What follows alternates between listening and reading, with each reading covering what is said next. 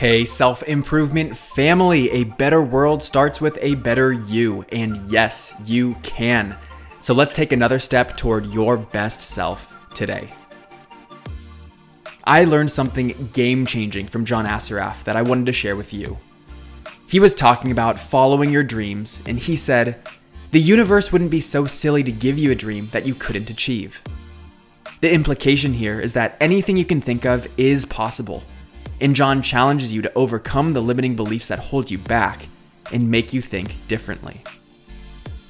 Talking about the universe, we need to touch on the spiritual side of things. If you think about manifestation, you need to think about quantum mechanics and our metaphysical world. The idea is that while we live and can only perceive things in the physical world, the three dimensional world, there are dimensions that we cannot perceive, but that still influence us. That is the metaphysical world.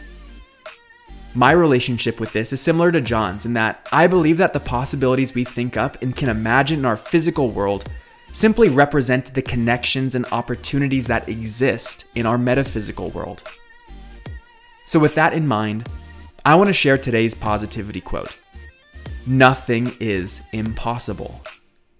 It's naive to think that you know what you're capable of. And the fact that even the idea of something exists is evidence that it is real somewhere. I must say that it's true that current technologies or circumstances cannot achieve everything today, but that does not mean it's impossible. All that means is it can't be done right now. So let's end by dreaming and reflecting. What do you want in life that feels like it's impossible? I'm Brian Ford, and I want you to know that if anyone can do it, you can do it too. But it takes time and work. So be sure you're pursuing your personal development every day by subscribing to this podcast. You grew today.